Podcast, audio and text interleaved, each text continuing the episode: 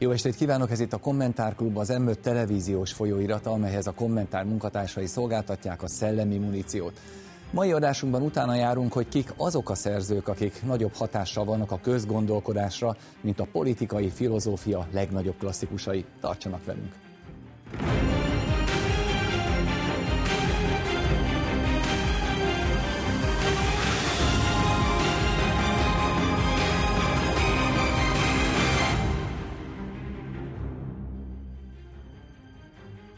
Francis Fukuyama ezerkilencszáznyolcvankilencben meghirdette a történelem végét, mivel úgy látta, a szovjet blokk összeomlásával és az amerikai hegemónia kiteljesedésével a társadalom elérte célját, a liberális demokráciát. Így a továbbiakban megszűnnek a harcok és beköszönt az emberiség boldog öregkora. De miért tévedhetett ekkorát Fukuyama? Ennek járt utána kollégám, Uzsali Bence.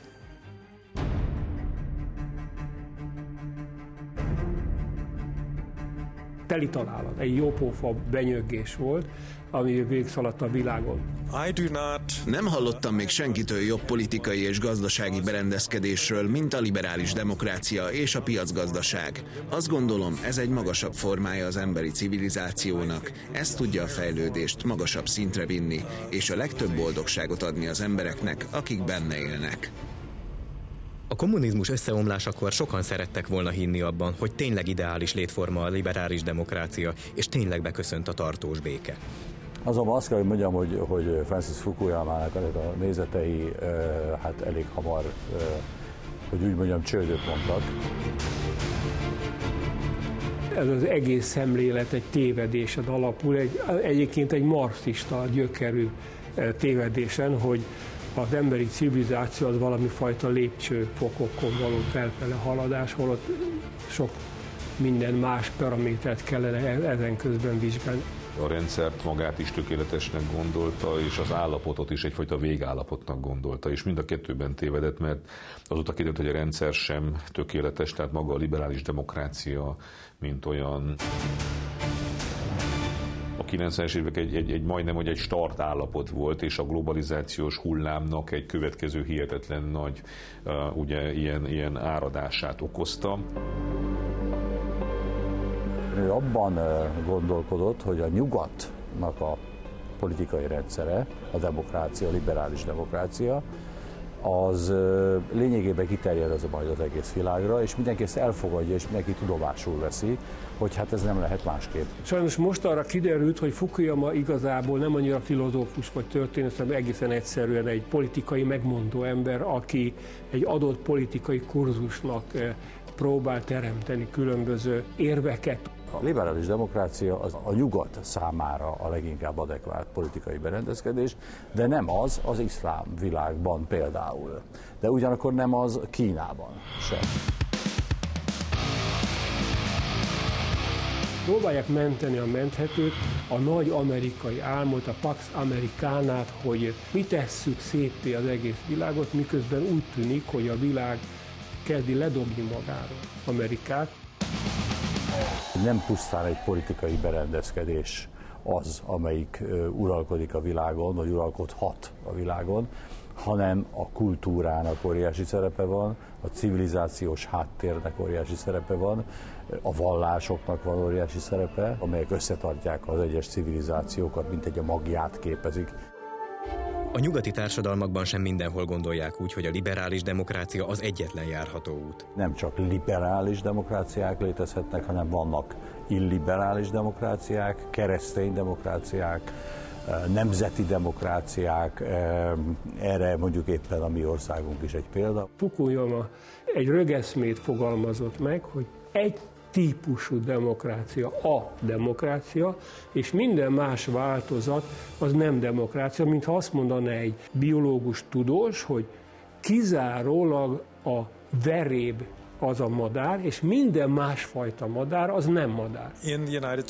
Amerikában, Angliában, Magyarországon, Lengyelországban és minden más országban a probléma a populizmussal az, hogy az nem demokrácia, mivel ezek a populista vezetők, akiket a legtöbbször az emberek választanak, támadják a liberális demokrácia liberális részét. De nem feszültségmentes a helyzet a liberális demokráciákban sem. vagy ha bármilyen más feszültség keletkezik, akár politikai jellegű hihetetlen polarizálódás, ami azelőtt nem volt jellemző az Egyesült Államokra, akkor ez a fajta máz, hogy mindenki nagyon jól van, és mindenki segít mindenkit, abszolút atomjaira tud szétesni, és egymásnak tudnak esni az emberek rengeteg-rengeteg töréspont mentén. A szakértők viszont egyetértenek abban, hogy Amerika hatalma gyengül, és az átrendeződő világban fontos, hogy a nemzetek a globalizáció eszménye helyett visszataláljanak saját értékeikhez. Olyan elképesztően eltorzult a jelenlegi liberális demokrácia, hogy az ilyen brutális torzulásokkal nem lesz sokáig fennmaradni. Nekünk az a feladatunk, hogy a nyugatot próbáljuk megőrizni, a régi, klasszikus értelemben vett nyugatnak, amelyik képes arra, hogy együtt tudjon élni a kelettel. Fritz Tamás hozzátette, a történelem épp ezért nem ért véget, és a huszonegyedik század sorsdöntő lesz az emberiség fejlődésében. Vendégeim ma este László András, nemzetközi kapcsolatok szakértő. Jó estét. Galló Béla, politika, szociológus. Jó estét kívánok. Pető Zoltán, eszmetörténész. Jó estét kívánok. És Máthé Áron történész. Jó estét. Szervusztok, és jó estét kívánok nektek. Na hát, Zoltán, a Kommentár friss számában Czopf Áronnal írtatok Antikánon címmel egy cikket, és ebben ugye a kánon a szellemi élet csúcsait jelenti. Az antikánon az éppen az ellenkezőjét, nyilván olyan szerzőket vesztek sorra, akik, és innen idézem, szellemi erejüknél fogva nem mérvadók. Jelenleg mégis sokkal nagyobb hatással vannak a közgondolkodásra, mint a politikai gondolkodás legnagyobb klasszikusai. Francis Fukuyamáról beszéltünk még, ő és még kik vannak ebben a sorban? Én elsősorban Hararit emeltem ki a cikkben, de ö, például Klaus Schwabot is ö, ide lehet venni, és ide is vettük. Tehát ők hárman elsősorban. Ugye azt, ö, azt halljuk, látjuk, hogy folyamatosan idézik őket. Igen. A sajtóban. Mi is egyébként sokszor foglalkoztunk Fukuyamával, bár azt hiszem, hogy nem feltétlenül pozitív hangvételben foglalkoztunk vele itt a műsorban. Ö, mennyire... Mennyire problémás Fukuyamának a, a, a történet végéről szóló gondolata? Én azt gondolom, hogy teljes mértékben problémás. Tehát már maga az elgondolás is, hogy a történelem egy teleológikus folyamat. Ez is egy olyan elképzelés, ami így ebben a formában nagyon erősen támadható. Tehát ugye már Hegelnél megjelenik a teleológia, a történelem teleológiája, tehát egy célelvű történelem szemlélet. És ezt mondani pusztán így, hogy van egy olyan cél, amelyet be kell, hogy teljesítsen a történelem. Tehát, hogy van egy világszellem, ugye Hegelnél, amely a megvalósulásra tör. Tehát ez áll mögötte. Ugyanígy, hogyha Marxot nézzük, tehát ott Marxnál ez már egy ilyen materialisztikus megfogalmazásban adódik, de ott is egy teleológia van. Tehát ott a történelem vége és a történelem célja ugye a kommunizmusnak az eljövetele. És én azt gondolom egyébként, hogy Fukuyamánál, hogyha ő nem kommunizmusnak nevezi, hanem liberális demokráciának, de ez ugyanaz.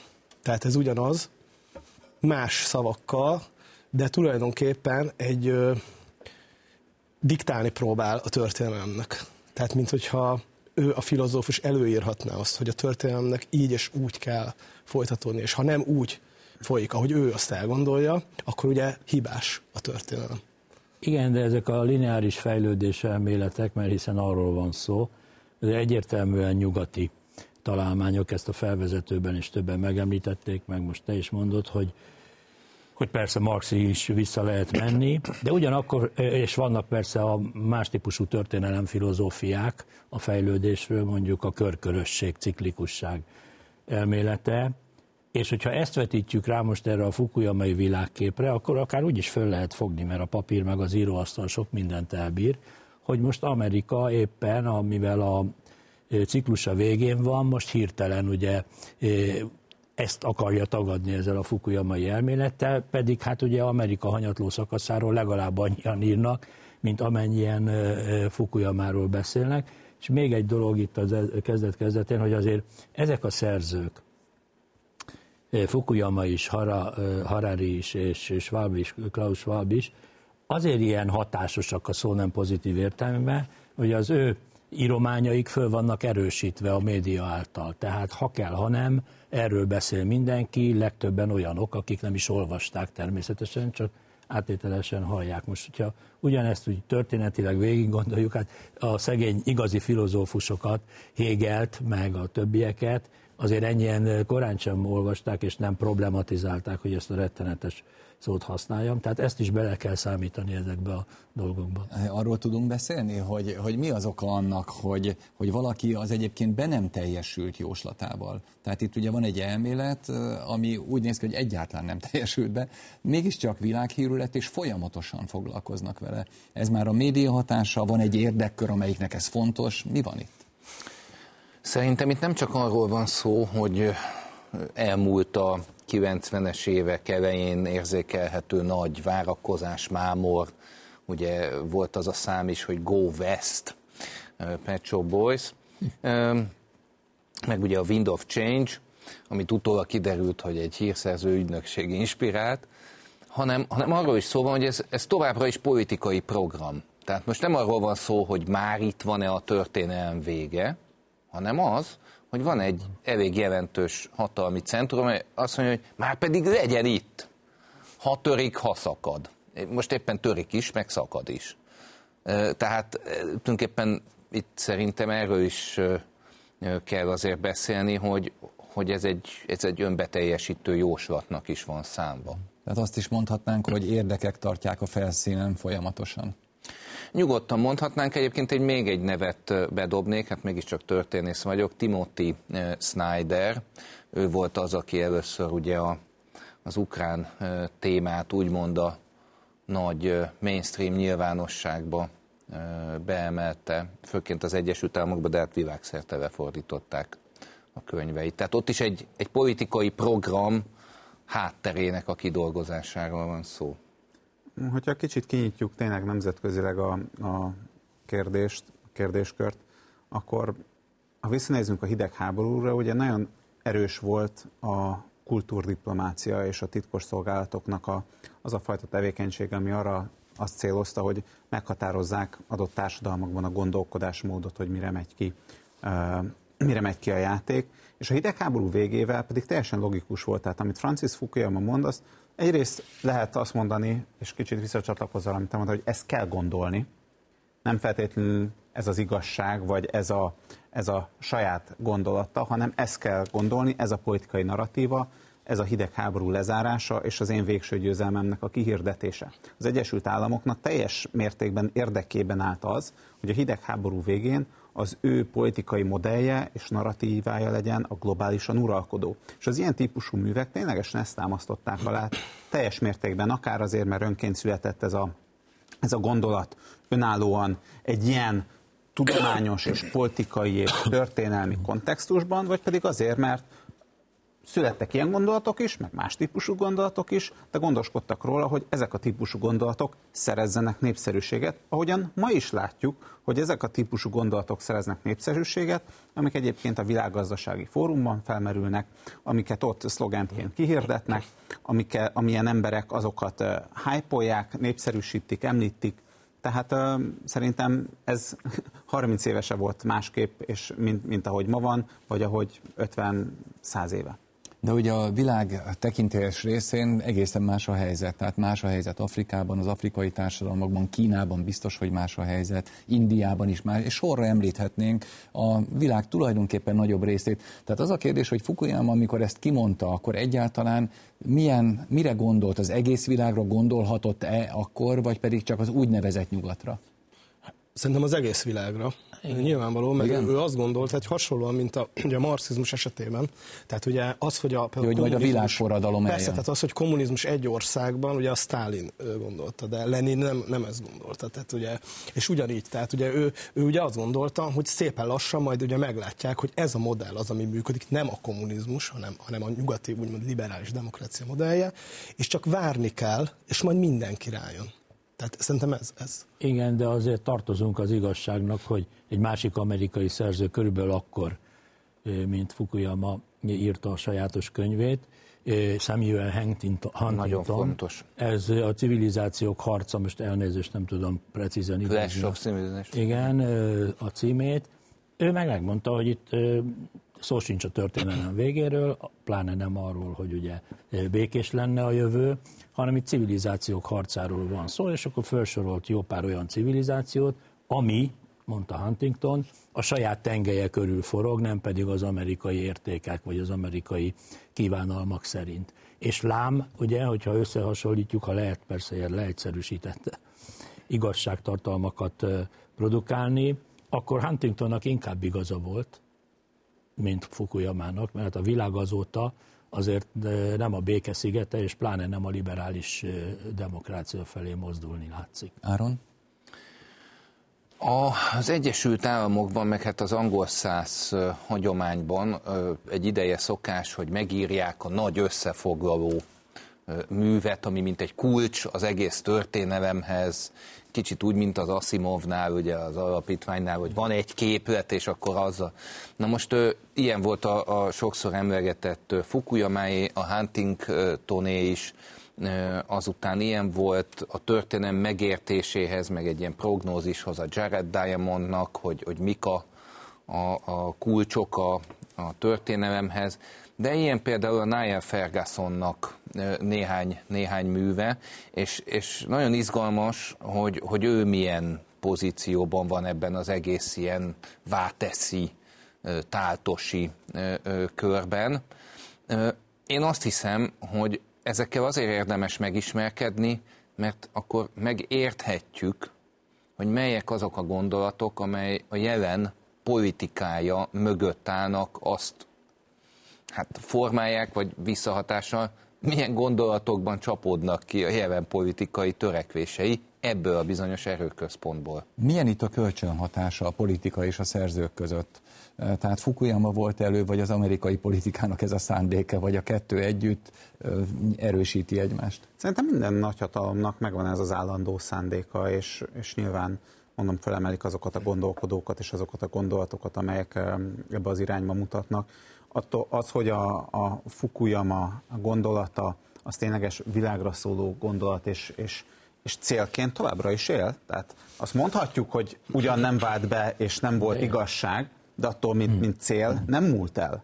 Tehát a cél továbbra is az, hogy a liberális demokrácia, ha bár megint visszatérve arra, hogy harminc év a liberális demokrácia nem azt jelentette, amit ma, de az, hogy az amerikai modell, ami az állandó liberális demokrácia valójában, az éppen aktuális amerikai politikai modell és, és kánon, hogy az legyen a világon a domináns, az továbbra is fennáll. Tehát ilyen szempontból meg, ha úgy tetszik, nem tévedett Fukuyama, ő, ő elmondta azt, hogy, hogy mi a cél, ő a célt határozta meg. De akkor azt is mondhatjuk, hogy a színes forradalmak, arab tavasz, stb. Mögötte ez a gondolkodásmód is benne van, tehát Fukuyamának, mint szellemi, szellemi háttérnek van szerepe ezekben a megmozdulásokban? Szerintem teljes mértékben. Igen? Ha visszagondolunk arra, hogy a tíz-húsz éve a demokrácia export egy, egy népszerű, támogatandó politikai gondolat volt, akár háború útján is, és ez teljesen elfogadott volt. Ma már ugye sokkal az ember cinikusabban reagál, amikor ezt a szókombinációt hallja. Szerintem ez, igen. ez így volt. Meg még egy szempont, ez már ilyen geopolitikai szempont, hogy amikor a Fukuyama műve született, akkor nagyjából még a volt Szovjetuniónak a sorsa, az az amerikai szemszögből nézve, talán kedvezőbbnek tűnt, mint ma. Mert ugye ez nyolcvankilenc volt a kiadása? Hát ugye már Gorbacsovnak az értékelése is azért az amerikai szájíznak megfelelő volt, de pláne utána Jelcin. Hát ugye Jelcin regnálása alatt az amerikaiak azt gondolták, hogy, hogy zöldmezős beruházásokat lehet Oroszországba csinálni, hát ez nem jött be, közben jött Putyin, én most ezt nem pozitív összefüggésbe, leíró értelemben mondom, hogy az orosz öntudat is a nagy vereség után, a nagy ideológiai vereség után fölé lett, és ugye ma már nem ugyanaz a viszony a, a mai Oroszország és az Amerikai Egyesült Államok között, tehát nem beszélve arról, hogy szerintem még a kilencvenes évben lehet, hogy ebben tévedek, a kilencvenes évek elején azért még Kína nem volt akkora fenyegetés az amerikaiak felől nézve. Nyilván ott volt már a, a stratégiai tervek között a vele való kapcsolat, de talán akkora nem volt még, mint ma.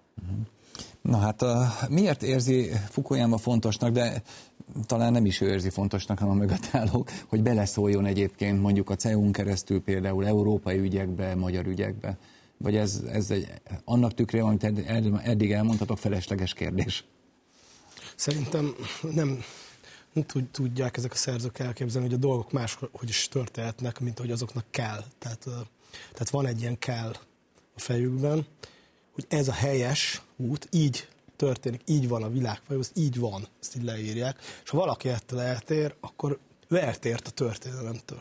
Tehát ő akkor kiesik, akkor ezt meg kell javítani, ezt stb. És akkor jönnek ezek a, akár jó indulatú, akár kevésbé jó indulatú elgondolások, hogy vissza kell ugye terelgetni azokat, a, akik, akik eltérnek az ő elképzeléseiktől. Szerintem elsősorban ez van az ő fejükben. Hát meg a transatlanti viszonyon belül szerintem az amerikai-európai viszony, az Európa felől nézve azért az egy nagy lejtő. Hát ugye az egész huszadik század Európa szerepének a csökkenéséről szól, de ez nyolcvankilenc-kilencven után fölerősödött, és hát már, már nem is nagyon titkolják szerintem. Talán az Obamának volt egy, eh, hogy egynek ellentmondó gesztusa Európa felé, de úgy általában nem titkolják, hogy Európa az a, az a miénk a transatlanti világon belül, nem ők a, az, első, az első hegedűsök, és tulajdonképpen nekünk be kell állni a sorba. Hát ezt látjuk, most nem akarok aktuál politizálni, de ezt látjuk az Európai Unióhoz való viszonyban is. Na most akkor egy idézet megint csak Fukuyamától, azt mondja, egy interjúban annak a véleményének adott hangot, és most olvasom megint, hogy nem értem, hogy hazánk hogyan lehet még, mármint Magyarország, hogyan lehet még az Európai Unió tagja, miközben szerinte Ukrajnát, jelen, Ukrajna jelenleg sokkal demokratikusabb ország, mint Magyarország. Mondja ezt a... Hát mosolyogtok, ő nem mosolygott, azt hiszem. Szóval miért érdekli ennyire Magyarország, vagy megint csak felesleges ezt a kérdést feltenni, mert a mögötte lévőket érdekli Magyarország, a magyar modelltől való félelem? Szerintem amit, szerintem, amit ma hallunk tőle, az teljes mértékben ez az amerikai politikai propagandának a, a része és visszacsengése. Tehát Európa az az Egyesült Államok holdudvara, mint a hegemon hatalomnak a holdudvara. Egyébként az Egyesült Államok ugyanígy tekint Kanadára, Mexikóra, sőt mondhatnánk azt, hogy az egész amerikai, dél-amerikai kontinenset is beleértve. És nyilván, hogyha már szóba került a kilencvenes évek és Oroszországnak, Szovjetuniónak a bukása, a kilencvenes években még komolyan gondolták nyugati politikusok és gondolkodók azt is, hogy egyébként nem csak Ukrajnát, meg a volt ká gé es té-t, meg a volt Varsói Szerződésnek az országait lehet majd beintegrálni a nyugati és Amerika által dominált világrendbe, hanem még Oroszországot is. Hát amikor Putyint Putyin először elnök lett, akkor azt gondolták, hogy hát egy nap még Oroszország is lehet NATO tag. Hát milyen messze vagyunk ettől. De, de ez volt a domináns gondolkodás. A, a, a, és itt érünk megint vissza oda, hogy a liberális demokráciának az egész világon győznie kell. Igen. Az már más kérdés, hogy, hogy máshol ezt akarják-e, vagy máshol ezt így gondolják-e. Így kell működnie, és mint hegemon hatalom, globális most már egyedül maradt szuperhatalom, már nem az a kérdés, hogy én a, a Földnek melyik területeire terjesztem ki a befolyásomat szemben a, a hidegháborús másik féle szemben, aki máshova terjesztik ki, hanem az, hogy most már egyedül vagyok, most már mindenhova az én modellemet kell kiterjeszteni, és pont.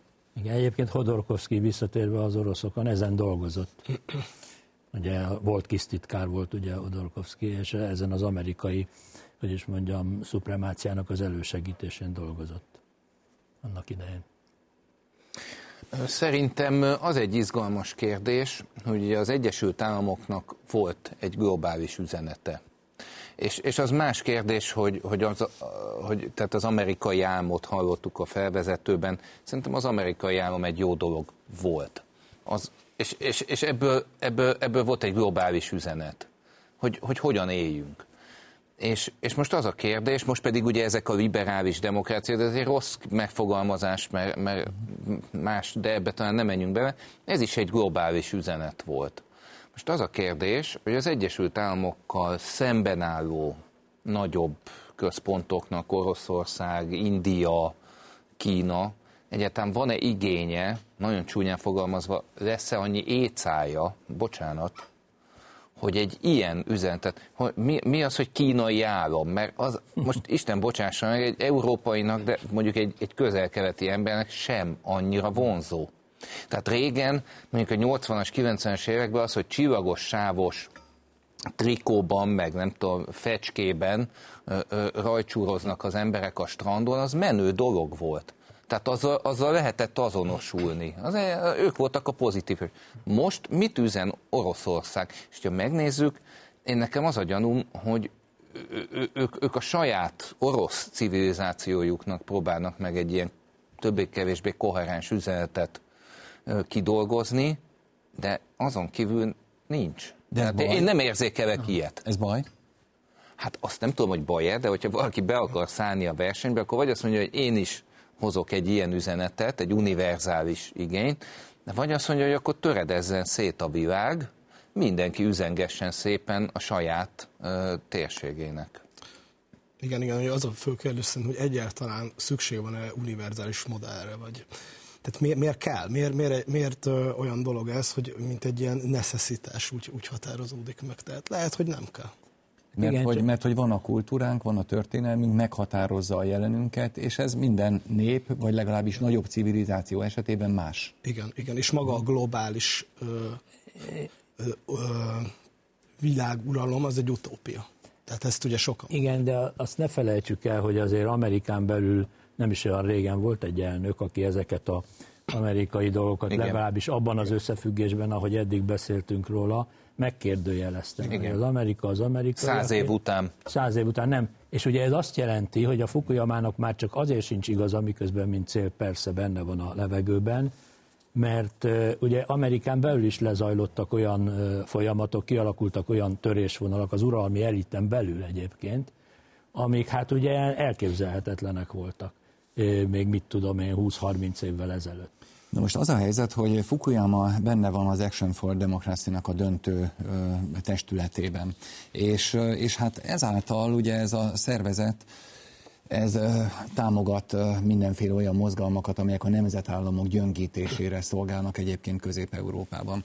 És ö, hát ö, csatatér államoknak nevezik ezeket az államokat, köztük Magyarországot is egyébként, tehát jobb, ha tudjuk, hogy ahol az otthonunk van, az ország számukra csatatér állam.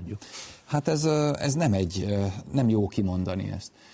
Miért csatatér állam ez számukra, és az Action for Democracy-t, hogyha próbáljuk ebben az egészben elhelyezni, akkor Fukuyama az elmélet, az Action for Democracy, az pedig a gyakorlat ebben az egészben?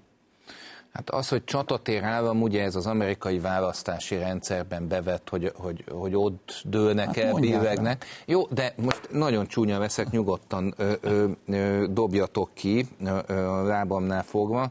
Tehát mindenki ismeri a viccet, Lenin elvtárs közéjük is lövethetne. Tehát azért, azért egy pillanat rájunk meg, azt mondjuk, hogy Magyarország csatatér állam, tehát itt azért egyelőre politikai eszközökkel folyik a harc. A mi határunk mentén ott nem politikai, tehát ott lőnnek nehéz tüzérséggel, vagy nézzük meg a közel-keletet. A demokrácia export óta gyakorlatilag bukott államokkal van tele az egész. Szóval e, e, amikor azt mondjuk, hogy csatatér állam, nem, nem játék. Pontosan ezért nagyon rossz érzés Magyarországra is kimondani ezt a szót. Hát de, hogy mondjam, befolyásnak, befolyás gyakorlásnak sok módja van. Lehet zsarolni, lehet lefizetni, lehet médiumokat támogatni, most ugye kijött egy döntés száztizenöt millió dollárról, száztizenöt millió forintról, ami egy elsőkörös médiatámogatási csomag, tehát a közvélemény Magyar, Magyarországon két en gé o, vagy hát ilyen baloldali szervezet, és az amerikai külügyminisztériumnak a logójával, és a közleményben, vagy hát a nyilatkozatban azt mondják, hogy hát ez az amerikai nagykövetség jóváhagyásával választották ki a a győzteseket ebben a, a tenderben, ebben a pályázatban, és lesz újabb pályázat. És ez egy választási év van, nem csak az Egyesült Államokban, ugye, hanem Európában is. június kilencedikén választások lesznek Európa szerte, vagy legalábbis abba, azokon a környéken napokon, mert minden országban egy kicsit máshogy van a, a választási szabály, és mikor máskor, ha nem most kell a médiumokba amerikai pénzt pumpálni. Tehát szerintem az, hogy csatatér, bizonyos szempontból ugyanúgy, mint ahogy Amerikában is megvan az ötven állam, és mindegyik szavaz, ugyanígy tekintenek Európára is, hogy, hogy hát itt is van huszonhét ország mondjuk az Európai Unióban, hát azokra a választásokra is, és belpolitikai folyamatokra is figyelni kell. Tehát ránk is használják az amerikai kifejezéseket. Hát igen, furcsa nekik ugye, hogy Ez itt egy engedetlen protektorátus Magyarország, az unión belül is, meg az atlanti viszonyon belül is. Éppen azért, mert a szuverenizmus, ugye, vagy a szuverenisták a jelenlegi mainstreamnek a, hát nem a kedvezményezettjei, hogy nagyon diplomatikusan fogalmazzak, és ezért minden eszköz megengedett ellene. Egyébként igazad van, ez a csatatéráram is egy szörnyű kifejezés, de még mindig nem mondják azt ránk, és ne is mondják soha, hogy latorállam, mert ugye ez is egy kedves... A következő fokozat, igen. Következő fokozata az amerikai világészlelésnek, meg a minősítésnek főleg. Tehát itt folyik egy játszma, valóban, ahogy mondtátok ott, a másik részén az a, a stúdiónak, most egy döntő év következik, illetve már abban is vagyunk, hogy mi lesz az év végén, azt... Még csak egy gondolat ehhez, hogy ugye csatatérállam, miért fontosak a csatatérállamok az amerikai választásokban? Mert valójában azok döntik el az országos politikának a kimenetelét. Na most, hogyha ugyanúgy gondolnak Magyarországra, akkor azt is mondhatnánk, hogy, hogy milyen kiemelt szerepünk van, hiszen miért fontos egy csatatérállam? Mert ugye eldönti az egész, az egész a nagy csatának a, a kimenetelét, vagy a háborúnak a kimenetelét. Na most Magyarország ilyen szempontból, amiről beszéltünk, hogy a, a, az, hogy mit jelent ma a liberális demokrácia, és az amerikai demokráciát és modellt kell terjeszteni mindenütt, mert ez a cél, a, azért veszélyes számunkra Magyarország, mert Magyarországon egy normális külföldi befolyást visszautasító demokrácia modell és gazdasági modell épül, ami egyébként ugyanolyan szabadságelveken nyugszik, mint az amerikai demokrácia nyugodott, de nem hajlandó a külföldi beavatkozásnak olyan mértékben engedni, mint más európai országok. És miért veszélyes ez? Mert ha egy ország megteheti, akkor más ország is megteheti. Van egy nagyon érdekes párhuzam most. Az Európai Unióban ugye Magyarország ellenállt az illegális migrációnak, és, és megvédte a saját határát és a schengeni határt, akár akarták Brüsszelbe, akár nem. Most Texas ugyanazt csinálja az Egyesült Államokban, megvédi a déli határát az Egyesült Államoknak az illegális migrációtól, akár tetszik Washingtonba, akár nem. És ahogyan Európában is egy, ellenállá, egy ellenálló maga mellé gyűjtött másokat is, és jöttek más országok is, küldtek határőröket a déli határa. Most ugyanaz történik az Egyesült Államokban, hogy más republikánus vezetésű kormányzók küldenek gárdá, gárdistákat és, és, és saját erőket megvédeni a texasi határt. És Ez a, ez a veszély az ilyen billegő országokba, hogy alternatívát jelentenek és mutatnak föl, főleg, hogyha működőképesek. Igen, de ezzel a liberális demokráciával van még egy probléma az amerikaiakat tekintve, hogy magában Amerikában van egy felülről való szűkítése a demokráciának. Hát ugye most nem akarok itt az elmúlt huszonöt évnek, majd huszonöt évnek a történésein végigmenni, de valamikor a... harmadik évezred elején Dick Cheney amerikai alelnök meghirdette az egységes végrehajtás doktrináját, ami ugye gyakorlatilag azt mondta, hogy az van, amit a kormány mond, tehát a, hogy is mondják, ezt a finom egyensúlyok, egymást ellenőrző finom egyensúlyok rendszerét egy picit zárójelbe tették, de korábban is már ugye az emberi jogokat a, a szörnyű arab terrortámadás miatt szűkítették. Igen, tehát van egy, igen, van egy, van egy folyamat, ami, ami úgy fest ma az amerikai szemszögből, hogy amit mi csinálunk, ahogy mi szűkítjük a demokráciát, az oké, okay, sőt követendő. De hogyha ezt valaki kritizálja, és itt visszatérek mondjuk Magyarországra, vagy más országokra, az populizmus. Tehát ugye amit szabad Jupiternek, nem igen. szabad a kisökörnek, hogy erre nagyon egyszerű példára hivatkozzam, de tehát a demokrácia szűkítés, és az egyébként ez a tanulmányban is benne van, amit ti írtatok. Harari ezt már nem is rakja olyan finom filozófiai zárójelbe, vagy csomagoló papírban, nem csomagolja be, mint, mint Fukuyama, hogy hát itt nem, hát itt ugye eljött az az idő, és talán egy Rockefeller alapítvány dokumentumában olvastam is, hogy hát az emberek azt szeretik, ha felülről irányítják. Igen, igen, igen. Jó, hát akkor nézzük meg Hararit. Jó, negyvenhét éves, sokan proféta névvel illetik, történész, és hát világszerte adja az interjúkat, komoly televíziócsatornák adnak teret az ő gondolatainak. Hogyan védelmezi ezt a liberális státuszkót? Ő tulajdonképpen nem tartja magát liberálisnak, igen. az az érdekes, sőt, demokraták sem. Tehát, hát, amivel szerintem még önmagában nem is lenne akkor probléma, tehát elég sokan nem tartották magukat demokratáknak nagy politikai filozófusok közül, csak szerintem Harari meg viszont nem az. Tehát, jó, miért kerül be az antikánonba? Ugye nagy hatással van a mostani gondolkodásra. Igen, igen, tehát, tehát annak ellenére, hogy ő nem használja ezeket a kifejezéseket, nem a liberális demokrácia az ő jelszava, ettől függetlenül nagyon sok olyan dolgot mond, ami még egyébként benne van a rendszernek a logikájában, és ez leginkább ez a technokrácia, technokratizmus. Azért került be, mert ő igazából az a típusú gondolkozó, aki sorsként írja elő az emberiség totális gépesítését. Tehát ő, ő egy bizonyos értelemben szintén a teleológikus logika mentén gondolkozik, tehát ő is azt mondja, hogy nem lehet másképp. Tehát a folyamatok így működnek, pont, tehát ő elmondja, hogy működnek, és ez lesz. Predikciókat ad, ugye jövőre. Nézd be, ebből a szempontból ugye hasonló, egy kicsit mint Spengler, Spengler is, amikor megírta a nagy művét, ő is, ő is predikciókat adott, tehát azt, azt mondta, hogy meg fogja tudni jósolni a jövőt. Csak Spenglernek a, a, a, az elemzései jóval realisztikusabbak voltak szerintem, és ő például azt írta le, hogy hogyan teszi embertelenné a technicizációnak ez a foka az embert, hogyan fogja elemberteleníteni. Ebben egyébként Harari is egyetért Spenglerre, csak ő ezt jónak tartja.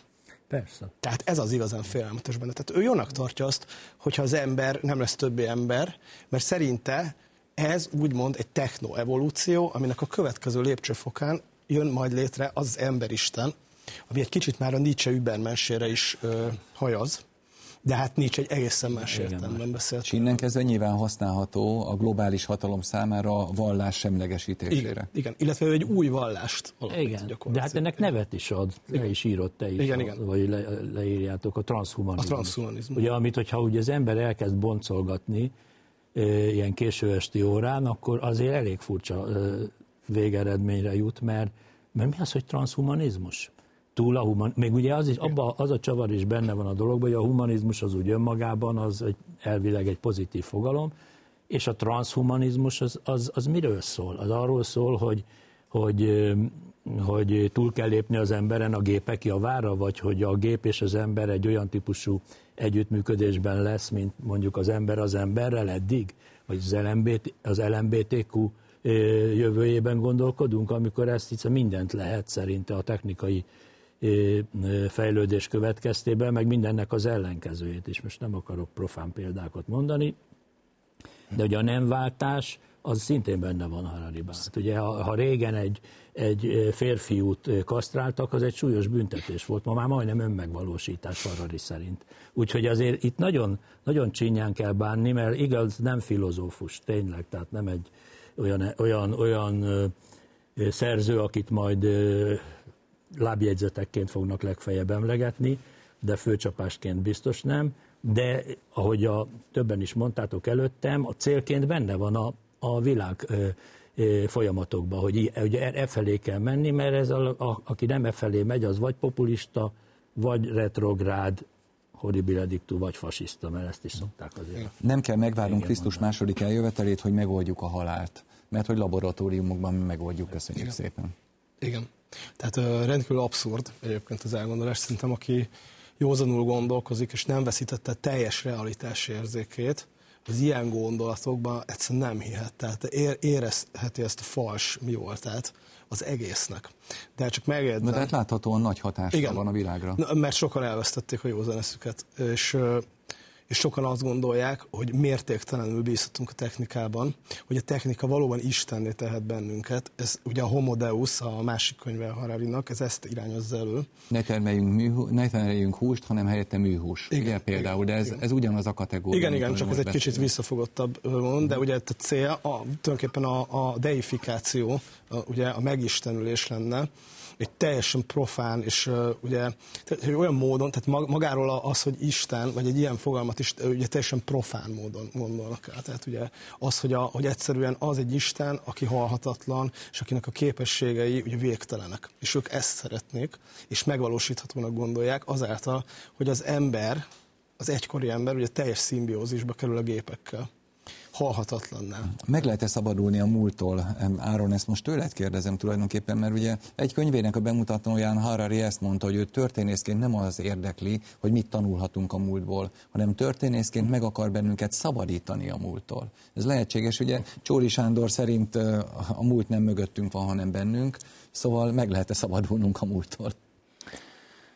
A, egyébként mielőtt erre rátérnék, a Hararinál az a furcsa, hogy az első könyve, amely ugye népszerűbb lett, meg, meg ilyen bestsellerként fogyasztották az emberek, ott ugye ő még pont a történelmet vizsgálta végig, és azt mondja, hogy, hogy az emberi hit tulajdonképpen, ami egy-egy embercsoport legfontosabb összekötő ereje, vagy, vagy hajtó ereje, és az, hogy meg lehet-e szabadulni a múlttól, én azt hiszem, hogy ha létrejön egy ilyen transhumán jövő, ha, ha létrejön egy, egy, egy ilyen embertelen világ, mert ne elszépítsük, tehát ez nem emberen túli, hanem egy embertelen világ, akkor igen, és azért igen, mert az emberi közösségeknek az egyik legfontosabb, ha ugyan nem a leges legfontosabb összekötő ereje, hogy vannak-e közös történeteik.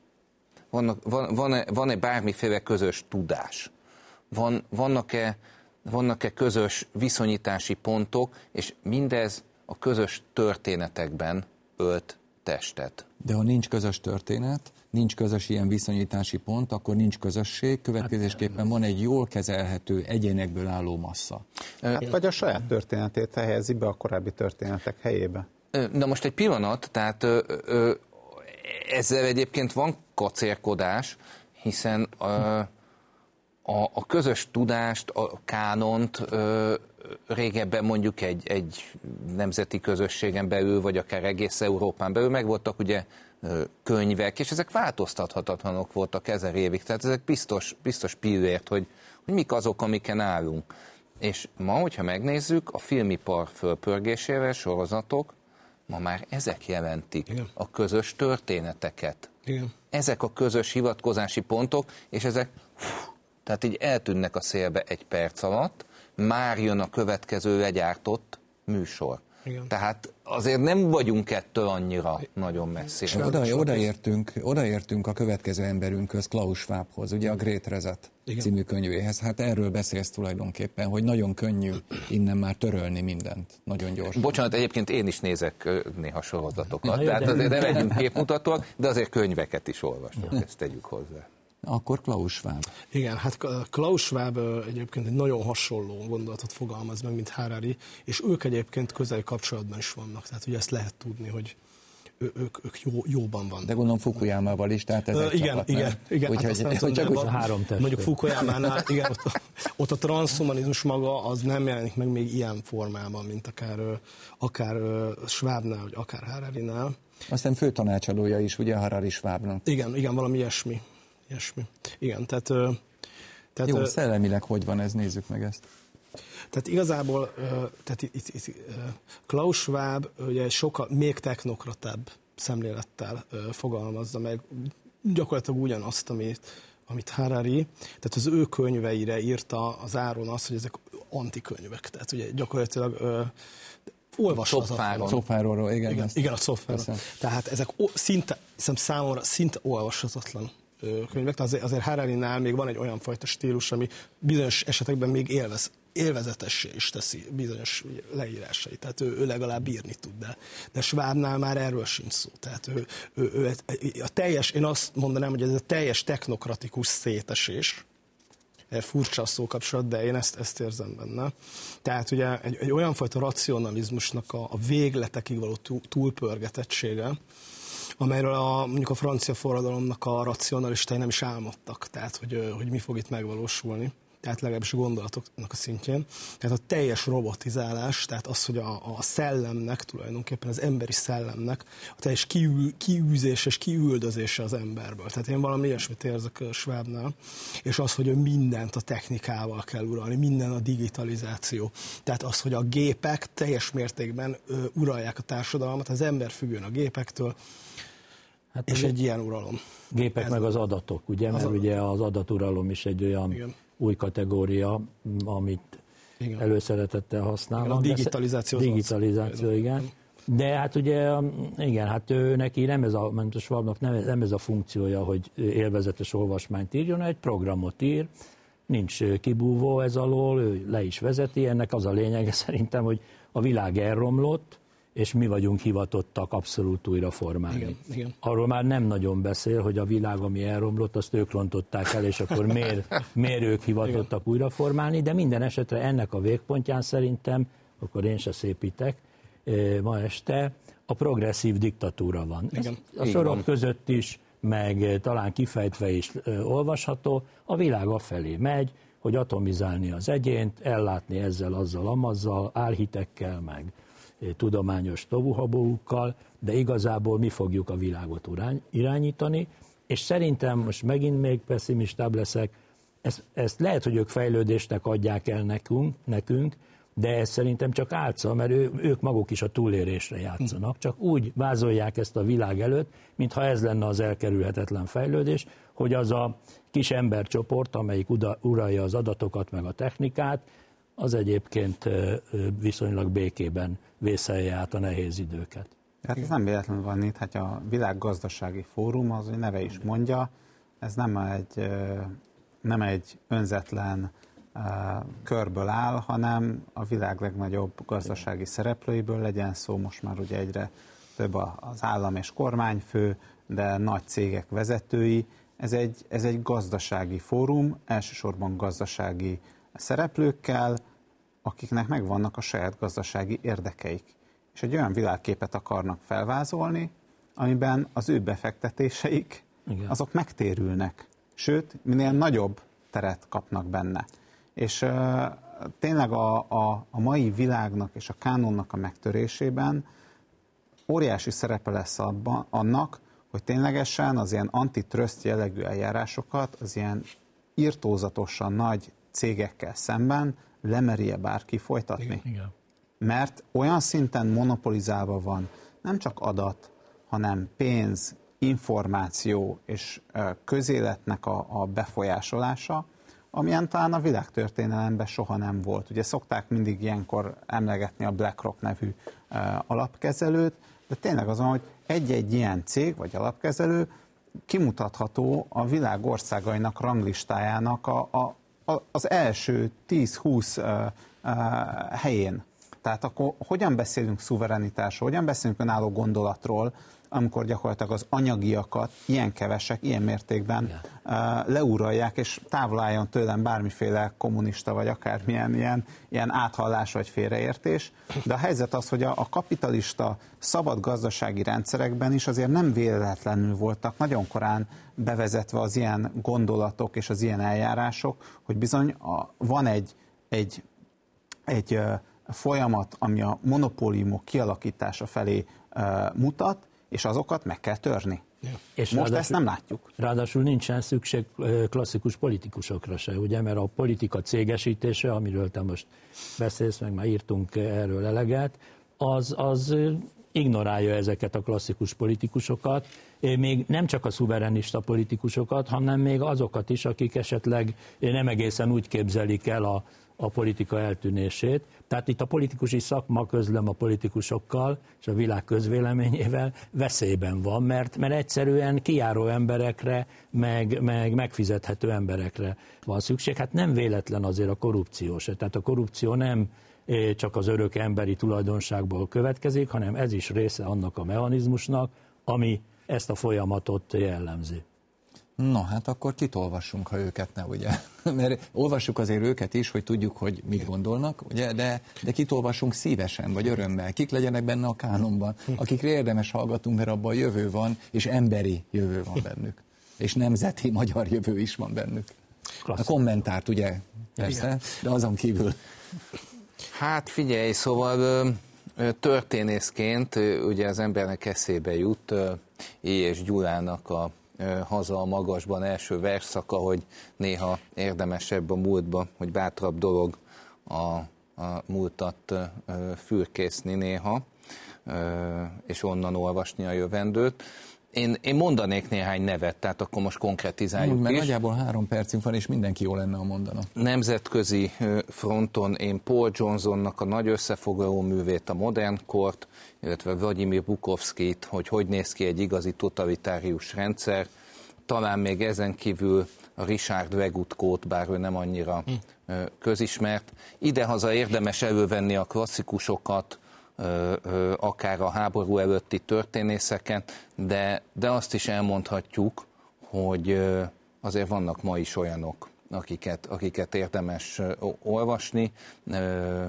Talán Lánczi András, Schmidt Mária nevét érdemes, de a kérdésfelvetésekben a, például az M. Kis Sándor, Káel Frigyes féle. Tehát egy kornál mindig fontos, hogy milyen kérdések azok, amik relevánsak lehetnek.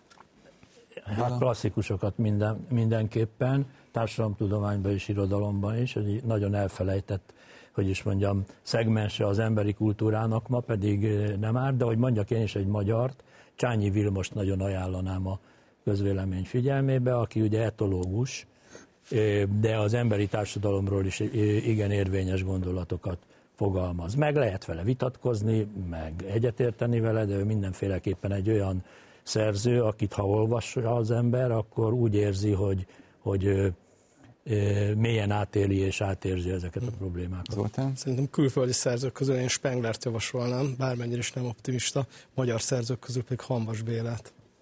Spengler, Hamvas Béla. András. Én azt mondanám, hogy ha már említetted a, a kommentárt, akkor én is azt mondanám, hogy nem tudnék egy olyan nagy művet mondani, vagy egy olyan szerzőt mondani, a magyarok elhangoztak, meg a klasszikusok elhangoztak, ahhoz kiegészítésként talán meglepő módon én azt mondanám, hogy érdemes arra figyelni, hogy mi történik Amerikában a politikai gondolkodás terén, hiszen mégiscsak ott megengedhetnek maguknak olyan politikai vitákat, amiket sajnos itt Európában nem, és ez igaz a, nem csak a politikára, hanem a politikai gondolkodásra is, és érdemes figyelni nem csak a klasszikus filozófiai és politikai gondolati uh, írományokra is, hanem olyanokra, mint uh, Ray Dalio-nak a Változó világrend című könyvére, amik ténylegesen szólnak arról, hogy hogyan működik ma a világgazdaság, hiszen pont amiatt a koncentráció miatt és abban a globalizált világban, amiben élünk, nagyon fontos, hogy értsük azt, hogy ki, mit, hogyan és miért csinál ebben a rendszerben. Na hát... Pontosan ezen dolgozunk itt a Kommentár klubban is, hogy próbáljuk megérteni ezt a rendszert. Nagyon szépen köszönöm nektek most ezt a beszélgetést. Kedves nézőink, ez volt már a Kommentár klub. Mai adásunk újra nézhető a médiaclick pont hu oldalon és a YouTube-on, valamint meghallgatható a Spotify-on is. Köszönöm figyelmüket, Isten áldja önöket!